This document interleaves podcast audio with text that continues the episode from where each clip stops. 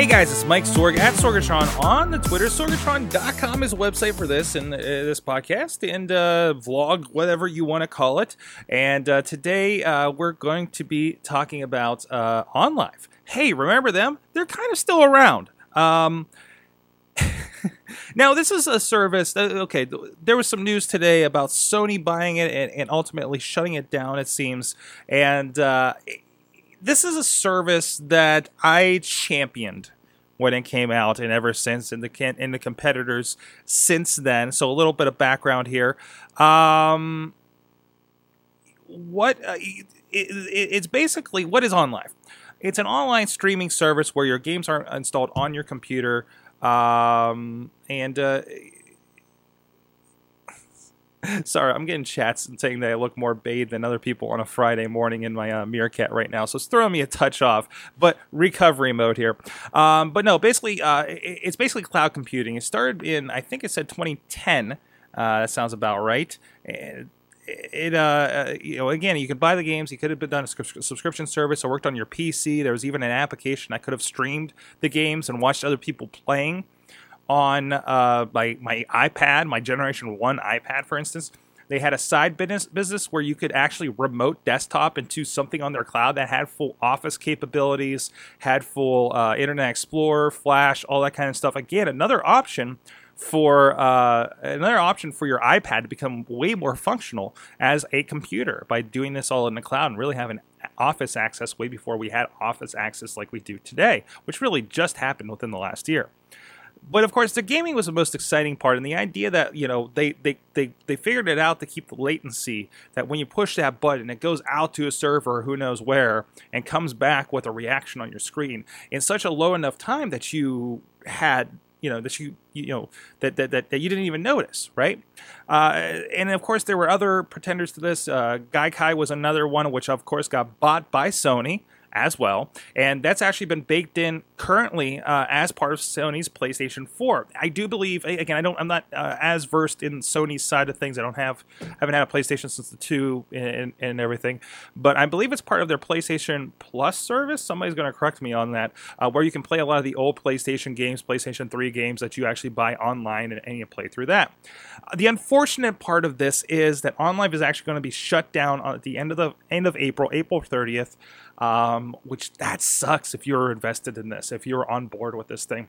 And this is why I take a careful pause when I get into a service like this. That's why it took me a long time to get into Steam, uh, because when you get into a service like this and you actually purchase a game, per- you know, it's one thing to have a subscription and you're playing the games on there and you have a stock of games, which I love that because it was kind of like that Netflix version of that Netflix version of video games, which I really love that idea and I'd love to see more of that. And I think that's what part of Sony's service may actually do for a monthly fee. And there's other versions of this that have been coming out as well. But uh, but I thought it was you know, certainly one of the bigger the bigger of these uh, uh, services. There was the first one for one thing. I, I saw a few talks on the topic, uh, you know, from from the uh, owner, and, and they they they fell on hard times. This isn't the, the first thing. It, it was it was around for nearly five years here, according to The Verge, and uh, they ultimately had to uh, lay off employees in 2012, but they still kept going. Um, me, I, I I'm not too mad about it. I think I might have paid like three dollars to get uh, Deus Ex, which I actually never sat down and played, which is an ongoing problem as I've discussed here on the on the show. Um, and, and, so it's like, well, I'm, I'm gonna, uh, you know, I'm gonna lose out on that. But people were buying games at full price on here. Like you can get like Arkham Asylum, and it was probably about fifty bucks. Uh, streaming, but you don't possess anything, and that's the problem. And this is where we go with a lot of these online services. Uh, you know, we've seen you know, this is kind of another issue, but we've seen, you know, for instance, people that bought The Lion King on Amazon streaming. And I bought a few things on Amazon streaming, mostly TV shows. Um, and it's also my digital copies of a lot of DVDs, especially the Marvel ones, are over there. And if Marvel goes away, changes their policy, something that goes away, and and that is, that is an issue, and that's why I think it is a little safer to stick with bigger companies like Amazon, iTunes, uh, Google Play, for instance. I don't I feel a little safer about that. Less so if I was a Target Ticket member right now, because that's also shutting down. Um, and I think everybody needs to tread lightly on it. And unfortunately, that's going to be the detriment of these kinds of services that are trying to get a foothold in here. It was a great idea um, they actually had a dedicated console you could buy. Now, if you bought that console, uh, they are offering refunds to those who purchased the hardware uh, on or after February 1st of this year. Okay, so they feel like if you got in January, you're getting your money's worth, I guess. All right, um, but uh, it, that that really that really stinks. Um, I'm trying to see if there's any other uh, details on this, but then, but generally, you know, it, it, sucks. But you know, this was one of those companies, and this is what happens with a lot of things. The unfortunate thing with a, a lot of these companies is the the them being successful is them being bought and rolled into somebody else, like a Sony. I am a little sad that this service got purchased by Sony of all people who already has Gaikai. They already have the technology. So I'm wondering what they're getting out of this. I think probably a little bit extra technology, probably patents, to be honest. Because there's probably a lot of crossover between this and Gaikai, because I think they're relatively the same kind of technology. But of course, OnLive probably has their own version uh, of that. It could be more efficient, could enhance what you're going to get on Sony. I wish Microsoft would have picked this up. I wish Nintendo, of all people, would have picked this up. Microsoft probably doesn't need this, actually, because as it is, they got their Azure uh, service.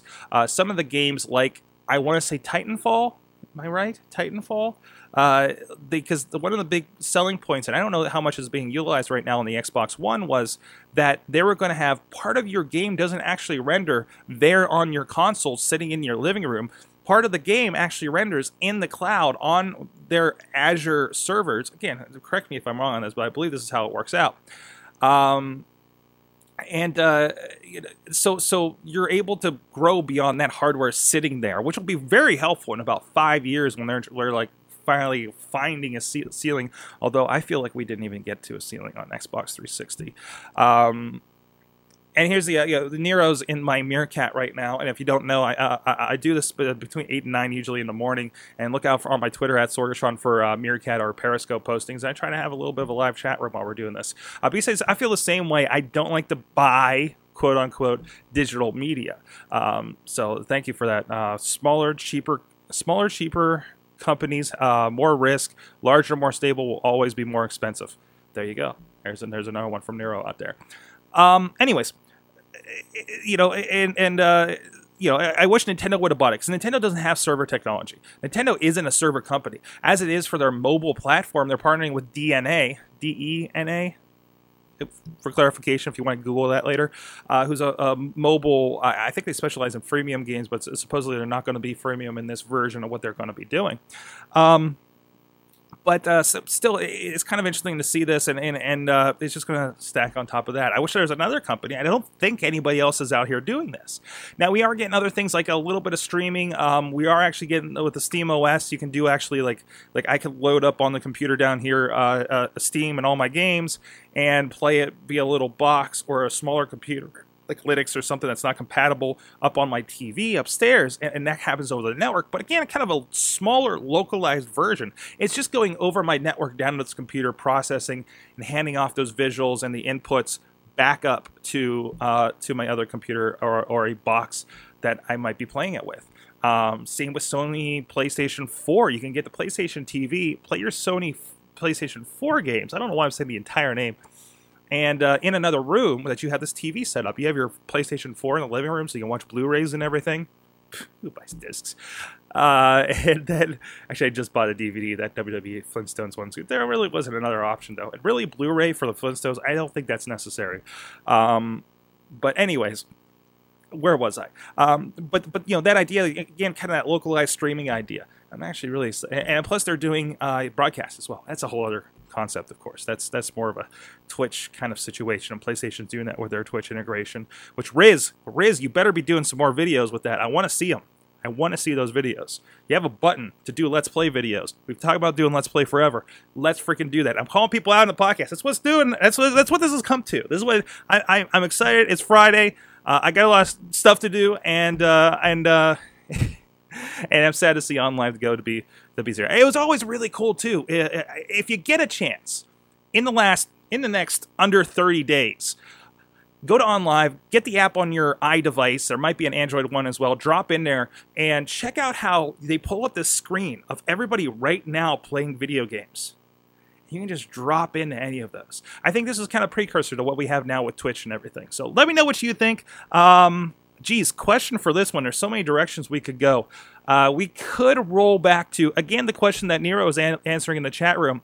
Um, what is your policy on buying digital media? Are you just all in and that's what you get anymore, or what is your uh, level of caution when you're looking at such a things? Let me know at Sorgatron on the Twitter, YouTube in the comments section, um, or in on Sorgatron.com in the blog comments, and uh, let me know what you think. Digital media. What's your uh, level of caution? We'll see you guys next time. Have a good holiday. This show is a member of the Sorgatron Media Podcast Network. Find out more at sorgatronmedia.com.